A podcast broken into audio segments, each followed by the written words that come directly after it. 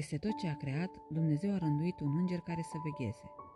Unul veghea copacii, altul păsările, altul florile și așa mai departe.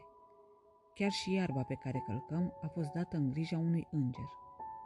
Dar îngerul ierbii și-a zis: celorlalți îngeri, Dumnezeu le-a dat lucruri importante în supraveghere.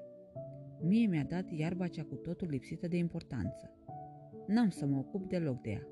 Poate crește și singură. Și într-adevăr, nu s-a ocupat de ea deloc. Într-o zi, îngerul copacilor s-a dus la Dumnezeu plângându-se că mor copacii din grădinile oamenilor și din păduri, pentru că iarba care întreține umezeala e toată uscată. În altă zi s-a dus îngerul florilor, plângându-se că florile nu pot crește pe câmpuri, pentru că nu mai există iarbă care să păstreze roa pentru ele. În cele din urmă a venit omul plângându-se: Doamne, mor animalele în gospodării pentru că nu mai avem iarbă să le hrănim. Ia-mă de pe pământ. Altădată pământul era inimos, dar acum arată ca un deșert.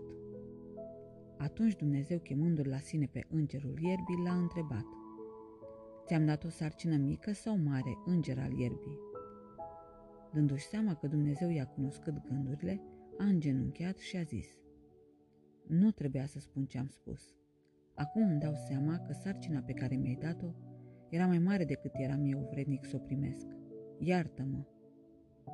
De acum încolo îmi voi face datoria și lumea va fi frumoasă din nou. Îmi dau seama acum că nimic în lume nu e lipsit de importanță și fără rost.